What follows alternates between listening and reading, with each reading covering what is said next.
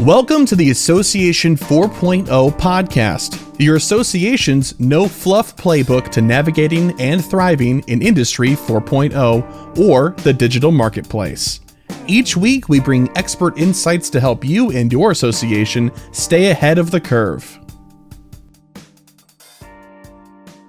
Hi, everyone. My name is Sharon Rice, and I'm the Managing Director of Business Strategy for .orgSource. Today, I'm really happy to have with me Christine Saxman. Christine is a diversity, equity, inclusion consultant. Uh, she has her own company, Saxman Consulting.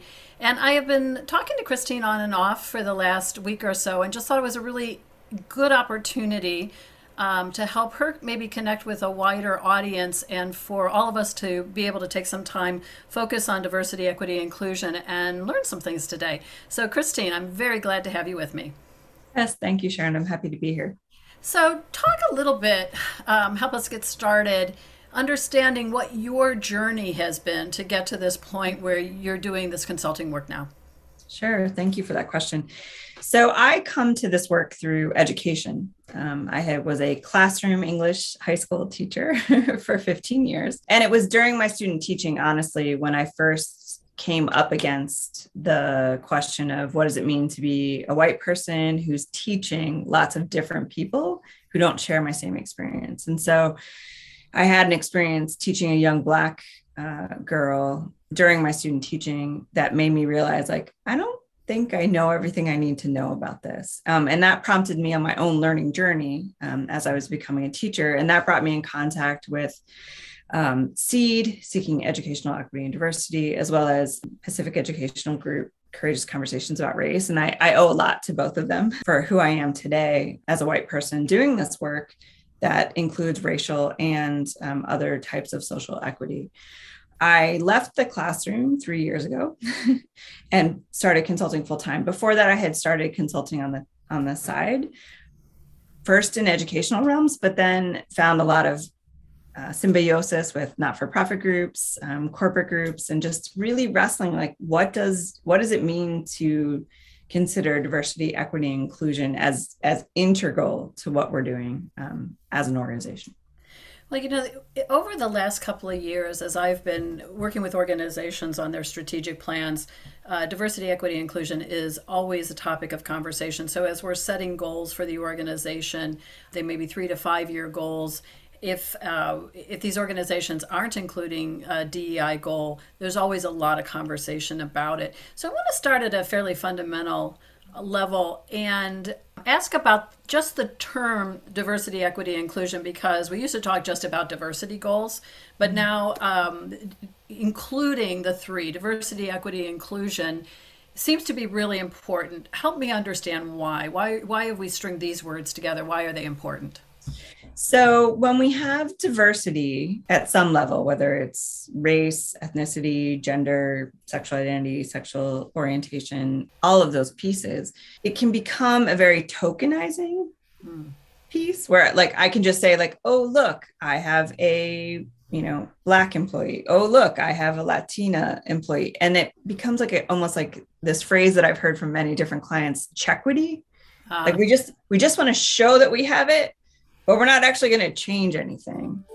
And so for those folks of differing identities, they're like, well, I don't feel included, right? So there's that sense of belonging. Does this organization actually really want me here because of my expertise and my experience in all those identities? Or is it just so they can put me on a brochure or a marketing campaign? And then the equity piece comes into the justice and like the fairness piece. Are we actually including folks in a way that actually helps us to change an outcome. Okay. So, depending on what your organization is, it's not just that you want people who are diverse where you are, you want a diverse workforce that feels included and so that your outcomes actually change. And that's the equity piece for them and for your clients. So, what about inclusion then? What is, what are we trying to accomplish with using that term inclusion? So, inclusion means that those folks that you've brought to the party, right? So, if diversity is like we got you in the door, we've got folks of different identities. Inclusion is that you actually have some uh, role to play. It's not just for show. Okay meaning that you're you have a stake in in decisions you have a stake in where the organization is going you have some power related to that so it's it's meaningful I, when you put the three together diversity equity inclusion it is representation and it is as you're saying justice in the workplace structural probably structural justice also in the workplace and then meaningful inclusion so if we can if we can accomplish all three then we know that we're advancing mm-hmm. as as an organization and as a community.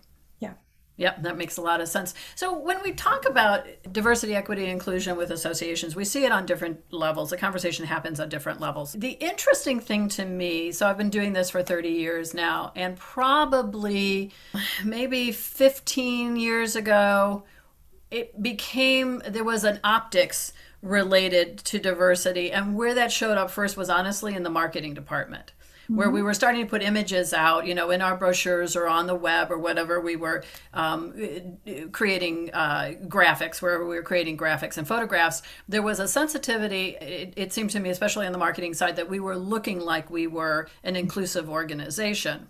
Mm-hmm. Now, that didn't have a whole lot of meaning except for the optics. It didn't it didn't reflect anything going on in those organizations, and it certainly didn't um, spark something, you know, mm-hmm. to, to happen, change to happen in those organizations. But there was this general awareness is that we had to look inclusive. Mm-hmm. And I would say, you know, certainly diversity has been a topic of conversation for a long time, but it's only really been the last, at least in my experience, the last four or five years, where boards are asking the question um, do we need a DEI goal for the organization. And that could take the form of our leadership, you know, or do we have a diverse base of leaders? Um, are, are, is there equity? Is there inclusion? Um, it could be a staffing related goal. Mm-hmm. Um, it could also be a what I'll call a workforce or a professional goal. Are we developing our workforce so that it's um, diverse? and inclusive. So there's different layers, um, especially with professional associations, that we can look at uh, DEI from. Is is that common in your experience? Are you seeing that with other organizations that you're working on? Um, that there's just layers to what we're looking at.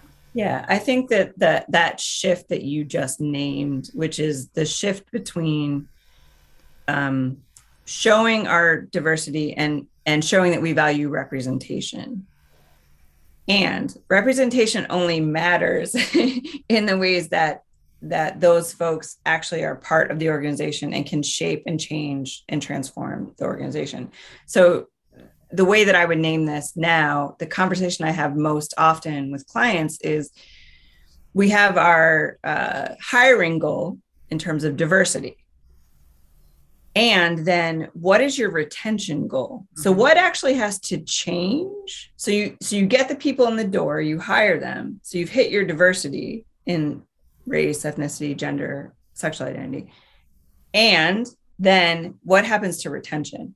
Because if we just get in the door, but the organization doesn't change as a result, and it's still folks of, you know, kind of a mostly shared identities, and that there's not a lot of genuine transformation happening, then those folks are going to leave. Mm-hmm. And I think that's part of what's happening right now with part of this, you know, folks, you know, there's lots of ways to explain the narrative and I think one factor is when we hire for diversity only, but don't include inclusion and equity, that's when we lose people later. The retention part falls apart. Yeah. So the Great Resignation has. Um, like what you're suggesting is many tentacles. It's not just you know the pandemic. The pandemic gives us an opportunity to make other choices, as frankly probably does the gig economy, where it is mm-hmm. just it, we were already on this track of having gig workers, and now you know we've got some of those systems that support them so it's easier so when we think about diversity one of the things i've encountered in board conversations is that you know we say that word and every individual that's a part of that conversation has something that runs through their mind about what diversity means to them. And sometimes um, i would say they use the term to reinforce you know their own what i'm going to call biases for maybe lack of a better term right now.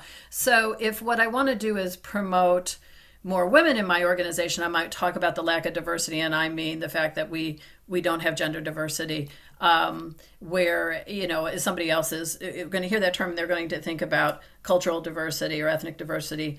Um, do we have this conversation on the one-off that we start kind of moving down the demographic categories, or do we have the conversation as a whole? What is how do we tackle DEI from the perspective of what we're talking about or who we're talking about? That's an excellent question. Like I have a love hate relationship with the word diversity because of that very reason. Because some folks say it, they mean racial diversity. Some folks say it, they mean gender, right? And and so I think that importance of asking that question, and that's part of the normalizing of of just that. Like, so when we say diversity, what kind of diversity are we talking about? Is it ages? We want like folks you know we want gen z to you know boomers. Like what what is it that we're really trying to say when we use diversity? And i i have found that that's been actually one of the hardest pieces is when we get the the what's the word i want to use? Like the the shortcut language. That we just want to rely on the shortcut language to avoid the harder conversations of like okay, so like, yeah, you're a super diverse white organization mm-hmm. when it comes to religion, when it comes to sexual identity, when it comes to age, like when it comes to socioeconomics. And you're not super diverse when it comes to race and ethnicity, right?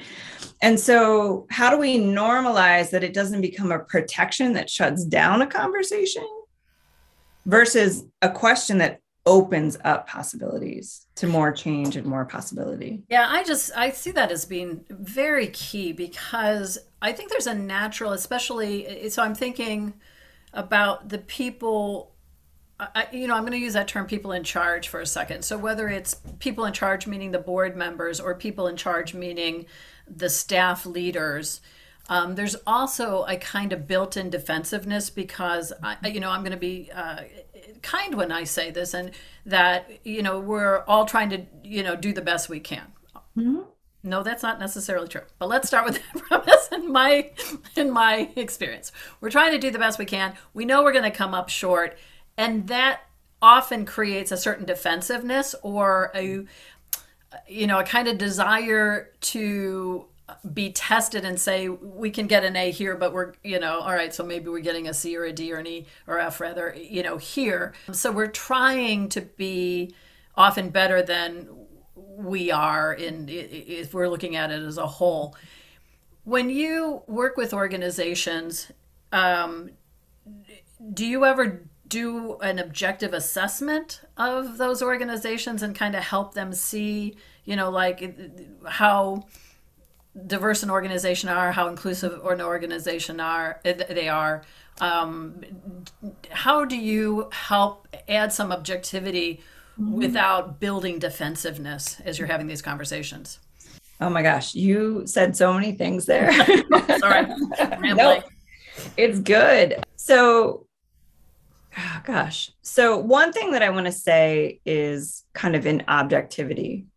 Um, so even sometimes simply asking the question like do you know to an organization like do you know the racial demographics? Do you know the gender dem- demographics? Which i would argue in some ways is an objective question but folks feel like it's not like it's already laden with things. So i've kind of let go of there are things to be like objectivity. I'm clear like i'm here to like help understand and wonder about what what do your numbers actually mean right? So when i hear you say that kind of assessment it's like so let's do a little equity audit and see see what comes out of it. But even that i think never feels objective. So i just wanted to name that. Um and then that defensiveness piece isn't the question isn't meant to be a question of like you've done something wrong. The question is we've all been part of kind of a cultural shift, a cultural bringing, a systemic pieces. And I know both cultural and systemic can have, again, not feel objective to folks, right? Because it is asking us to think about so, what has our experience been and our perspective been, and why are we where we are now? And it's not about blame, it just is, right? Mm-hmm. And that question in and of itself brings that feeling of like I have personally done something to create inequity. Yeah. If we don't have a lot of women or we don't have a lot of people of color or we personalize it. Yeah. And so yeah. that's where the defensiveness piece comes in. And so I feel like that's that skill building, muscle building, as one of my great mentors, a, a black woman once taught me of just like we need to practice this skill as anything else. So for white folks, sometimes, or you know, folks who have different, you know, gender identities, sexual identities, like we don't have a lot of practice when our identity is normalized. So for other folks, it's like, but just simply asking the question can feel like, oh my gosh, this is like, I've done something wrong. And it's like, no, there's nothing wrong. We're just trying to figure out where are we? And then what do we want to do about it? Yeah, and, and that's hard right now, I think, because of a couple of different things. One is that um, because of the pandemic, we're doing a lot of Zoom meetings. So we're having these conversations when we're not physically together. And so we're missing, you know, it, it, I think even coming into the pandemic, we were seeing a decline in trust um, in general in groups. And then you add the pandemic on top of that in the interface of the technology and um, whatever that in person vibe is that says we're okay or we're not okay as we're having the conversation, we're missing that. And so these conversations are, um, you know, so important right now and so hard to have because of a little bit I, I, would say maybe a lack of intimacy in terms of the conversation where i can trust you and you can trust me and we're reinforcing that with you know things other than our words so our body language and you know our attention and, and all of those kinds of things when we have the conversations at, at, at, board meetings, and you know, it's interesting. I'm going to be going to a, uh, a strategic planning session in California um, in a couple of days, and um, kind of harkening back to your point about diversity being, um, you know, a shortcut term. It, it keeps us from really thinking about what we're talking about. And this group is an education group, education technology group. So um, super interesting right now, especially from a DEI perspective and um, the chair of the board was talking to me using the term of diversity to talk about upstate downstate kind of you know issues and do we have enough diversity of leadership there? And i was like is that diversity or representation that we're talking about from a board perspective? And he was like you know what? You're right. You're absolutely right. It's representation. I don't want to mix up the two. And so you know kind of putting parameters around the conversation and and being as specific with our language as we possibly can be, I think is is really important. And then the other important part in having these conversations, I'm quite sure because it's true of everything else, is that people feel free to express themselves even if they're going to tumble over their words.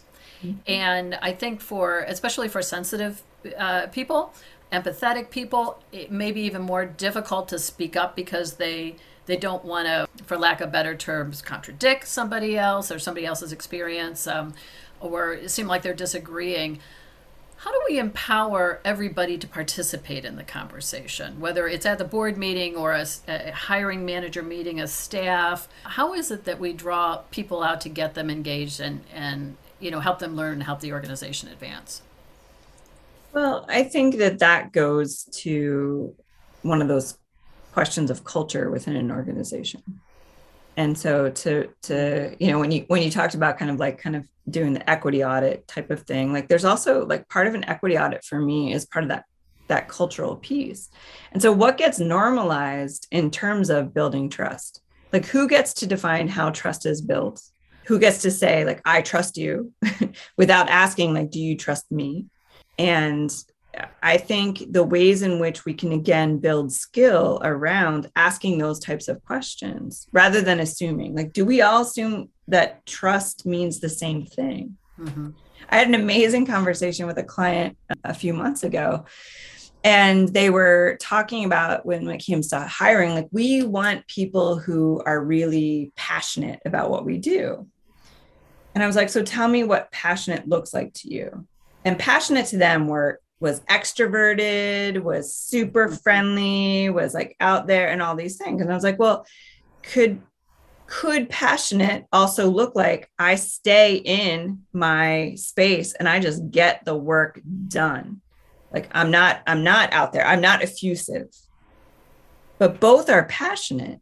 I was like, so we have to be really careful with how we define those things. So when we say trust, and I find this in racial equity work, white people's definition of trust is often different than that of Black folks, Indigenous folks, Asian folks, Latinx, Latine, Hispanic, multiracial, biracial.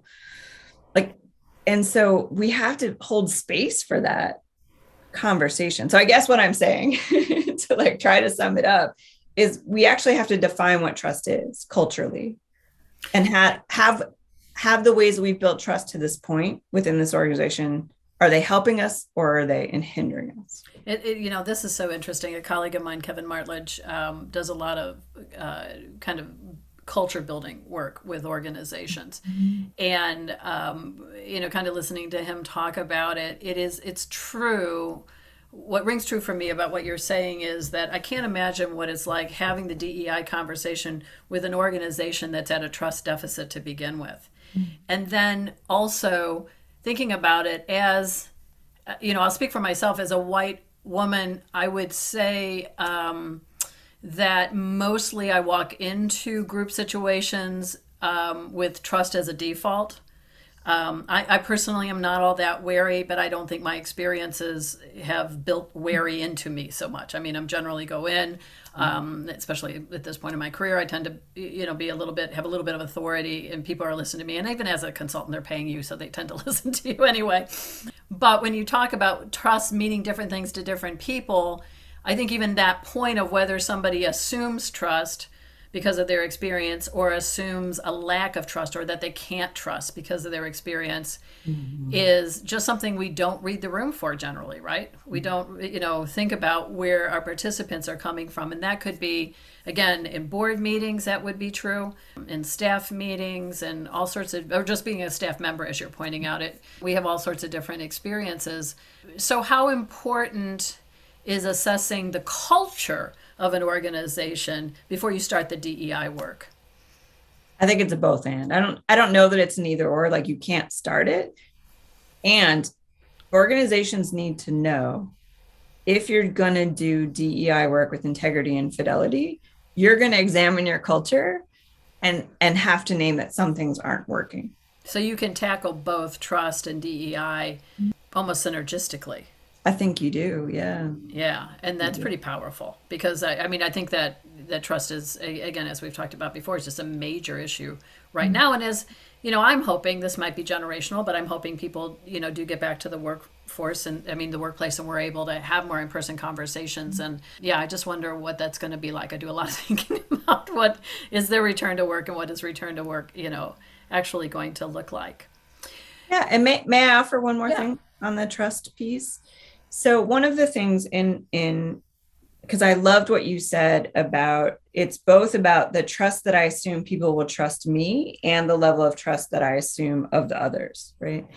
And the piece that I have found in facilitating conversations about race specifically with organizations is that often white folks assume that everyone trusts them and then that defensiveness comes up when they're like oh wait not all people of color trust me. Right. And we can do that with gender we can do that with socioeconomics i mean and i find that the race one is the one that often creates the most fire. Mm-hmm. i think that's true and it's i think it's also i think you know for a lot of again i'll kind of speak for myself but i wonder if this is true for other people. You know there's a point in our adult typically our adult lives i think where we realize that we aren't trusted let's say by people of color for example mm-hmm. and and that can be hard to understand i had a, a what a person who I think really was a very good friend. She was a work colleague and good enough friend that, you know, she would come over to my house, but she'd never invite me to her house. And w- one day I asked her, she was African American, and I asked her, you know, just out of curiosity, I'm just kind of wondering. And she's like, we don't do it. You know, essentially, I, I would not invite a white person to a family dinner. And, um, you know, I truly loved her, so I didn't, you know, I wasn't uh, angry or whatever, but I had to think about that for weeks. And you know what what does that mean? What is that? And and again i think it comes down to a lack of trust. I don't see it was it didn't occur to me as a bias as much i mean a, a prejudice i should say as much as a, a trust issue mm-hmm. um, and that was their experience and certainly her experience. And she was able to she just was able to name it. She didn't hem and haw about it. It was it was just fact for her. You know it was just something there. And so then you know i think for me that what that did is because you know because she was such a good friend then i my instinct was to put myself in her shoes and say okay where is she coming from and what is that? Now you know i think it's probably hard when we don't know each other as well to to do that you know put let me put myself in your shoes and kind of understand where you're coming from when we're having these conversations that are, you know, kind of crucial conversations, they're difficult conversations to have as a facilitator. And I, I, imagine you've been in lots of these kind of conversations where two people in the room are having to figure each other out. How, as a facilitator, do you kind of help make that a safe environment for them you know to have these very difficult conversations or for a you know let's say a board in that case to have a difficult yeah. conversation so the first thing I'll say is that I definitely kind of avoid the word safe because I can't ever assure that it's safe for anyone. Um, what I can assure is that I know it'll be uncomfortable, and if it becomes truly unsafe, then I will I will make moves to change it. So I just want to name that. When it comes to building trust, I think it depends on the organization. One of the things that I often talk about is you know, so let's say we're with a board and the board members have been on the, the board together for two years. And so the question I'll simply ask is so do you trust each other? Mm-hmm. If so, why? And if you don't, why not? But that assumes that there's even going to be trust in answering the question, right? But that then will immediately surface. Well, I don't feel comfortable answering that question because I don't trust the people in the room. I think sometimes that idea of like we've been in proximity, so therefore we trust. But if we don't in actually intentionally, and by trust, again, we have to define what trust means. So if it's cross racially, like people of color are going to trust that white folks are going to hear their story and not argue, dismissed, minimize, rationalize away, um, or use for their own benefit, right? And so for white folks to trust, like, I'm going to make a mistake with you, person of color, and you're not going to label me as like, you know, never to be worked with again. So both there's trust all around, but if we're not really talking about what trust looks like and means, or why there isn't trust already, because I'm already coming in organizations where most people have had relationships for years. Yeah. So if you don't trust each other, like that's not really about me as a again as a facilitator. It's about you and your culture. So how can I ask some questions and build some of that capacity so that you can sustain these conversations so that like one moment of conflict doesn't blow everything up and i think that that's what happens with trust it's like well i can't trust this so it blows up and then we just don't talk about it yeah or it doesn't it fails to blow up because everybody's just quiet about it. You know what i mean? That somebody says something and they'll go i'm going to let that ride you know or it's i'm not going to. it's the compliance conversation. Yeah yeah yeah. That makes it really difficult. Well speaking of compliance you know so it's been and i i have to look in illinois but i'm going to say at least 15 maybe even 20 years since we've had compliance training around diversity. Has it done us some good um i think so. I think because i think in the ways it's it's been done well it's actually built that skill. Like folks who are able to engage in difficult conversations you know challenging conversations and not just like give up and like leave and then it becomes this like repeating circle i think in some ways that it has been helpful. Because if we never even have to try we never even have to enter the arena so i don't have to i don't have to build any skill at all yeah, it's interesting. I think that the I used to work for American Express, and our diversity training at American Express was already online, and this was you know 2000, so it was good 20 years ago when we were you know starting to do it.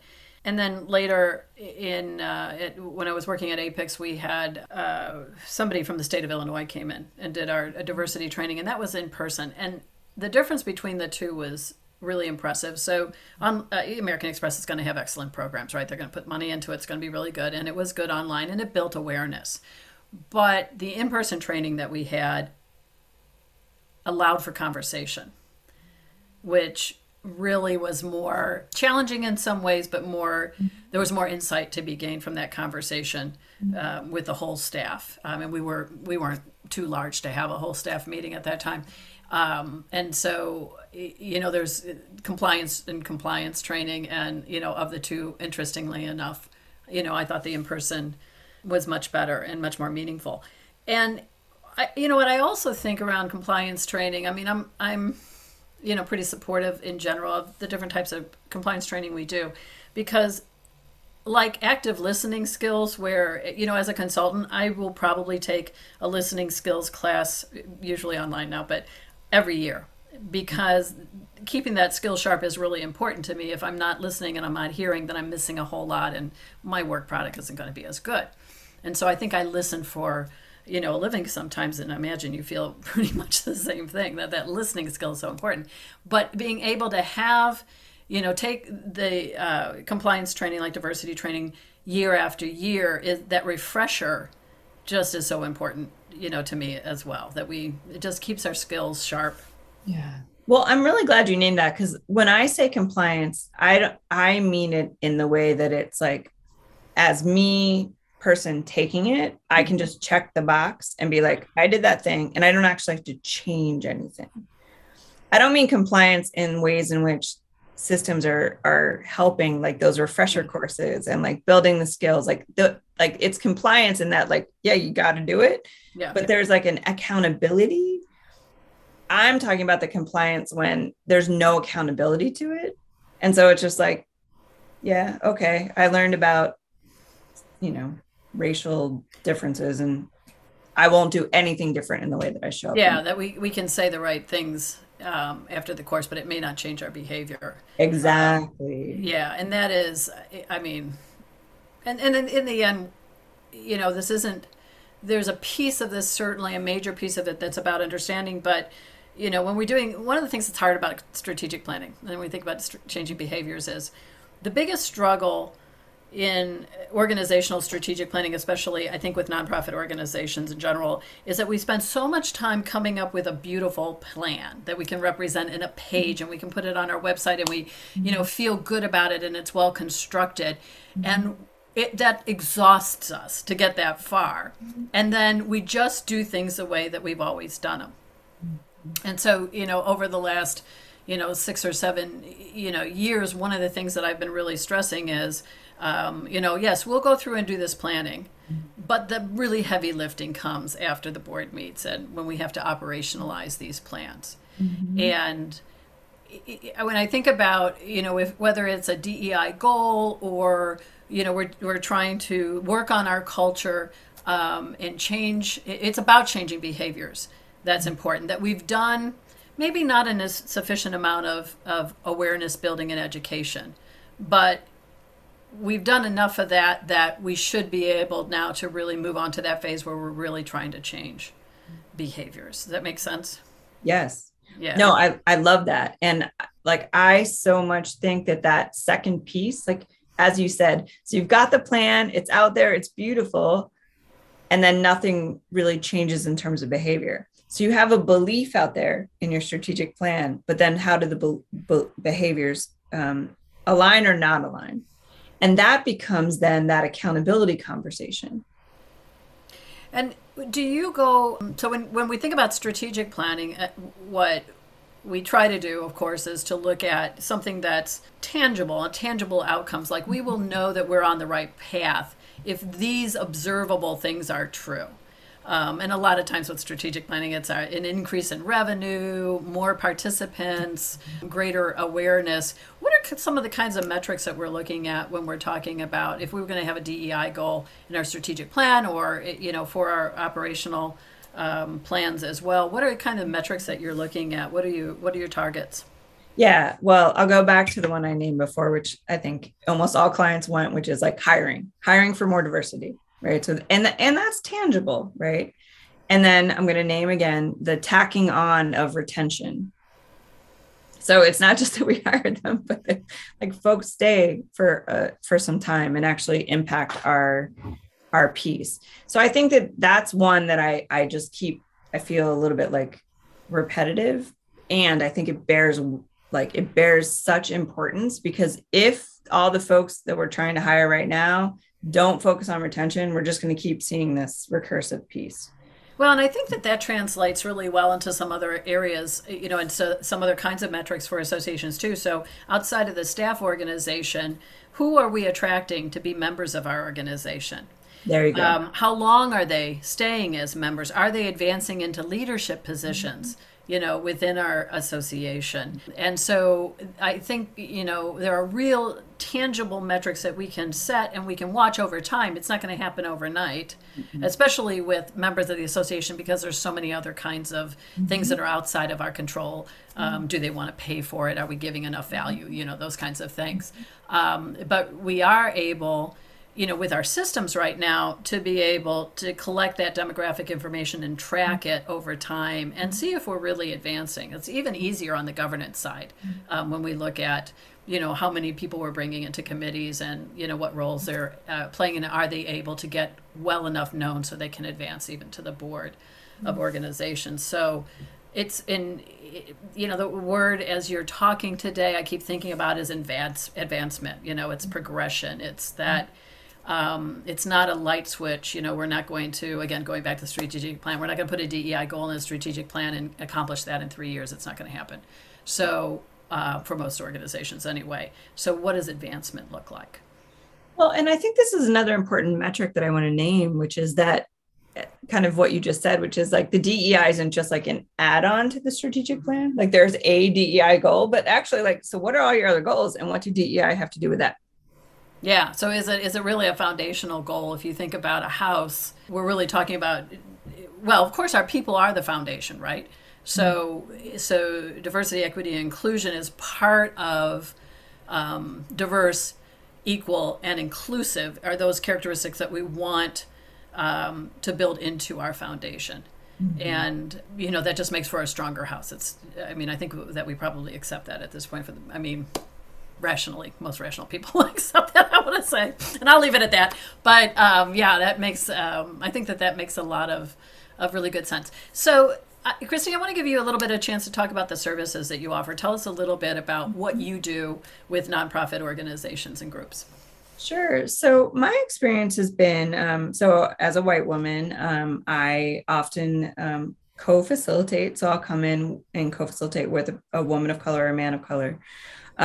Which is kind of foundational to go back to foundation that you just named in my philosophy which is i'm working towards the um, healthy multiracial future that i want to see. And so that's kind of core to me. And so in doing that um, i offer um, a lot of series we do with senior leadership. So that might be within your organization and or with the board. And sometimes that's joint and sometimes separate depending on the organization itself. But i think to go back to your your kind of strategic plan like what are the metrics? And we're thinking about you know um, dei within the organization but the organization also includes the board. And so those pieces are super important. And what in those conversations happens is this precisely what we've been talking about. So what are what's the culture that's most essential to your organization that you feel needs to continue? And then we do some examination of and how is that culture either helping or hindering your DEI goals? For us, we often think about working with senior leadership 1st mm-hmm. so that senior leadership can kind of build their own muscles. Like if I'm not real comfortable talking about race, ethnicity, gender identity, sexual identity, ableism, like all these things, like giving senior leadership a chance to practice that together and be supported together before we roll it out to like an all staff. And so, do you? Um, I know you do, so I'm asking sending you a softball question here. But education ses- sessions for um, associations who who want to do this development work, either within bodies of their volunteers or um, mm-hmm. within their staff, this is something they could contact you about as well, and you would work on topics. Yes, absolutely. We do. You know, our whole point is really thinking about long term. I'm I'm I'm probably not your best partner if you want like one two hour session. Mm-hmm. However, if you want to think about how do we do this training so it becomes transformational, to go back to the action piece that that you kind of uh, focused on at the beginning, how do we actually make this transformational so that it's not just not compliance? I would just mean in checklist, but it's compliance in that like I care about this and I actually want to change it in my role as a volunteer, as a board member, as a leader, as a yeah, and so we've also done work too with where we do you know with you know those you serve for not for profits as well you know that we can do cro- cross uh, purpose cross role and really think about again the strategy where we're trying to get. Yeah that makes a lot of sense. Well our uh, clients and people living to, listening to this podcast can certainly contact us um, to get your information but you want to just give us some uh, ways that people can contact you Sure. So you can find me at christinesaxman.com. That's C H R I S T I N E S A X M A N.com. And that's the bet, probably one of the best places. I'm also on LinkedIn. You can also find me uh, uh, on Facebook. and uh, but I'd be happy to talk um, with anyone who has questions uh, about how to, again, to really take this into transformational action. Well, I think it's so very important, and I really, really appreciate you um, taking the time to talk to us today. And again, I'll remind our audience that we're glad to connect you to Christine directly as well if you want to contact us. Um, but I'm, I'm really hoping, Christine, in the future that you and I will get an opportunity to work together so I can learn more from you. It's a really, really important subject. So thank you again so much for your time mm-hmm. um, and energy today in the podcast. Thank you, Sharon, for your energy and your great questions. Oh, wonderful. All right. Thank you, everyone. And we will talk to you soon.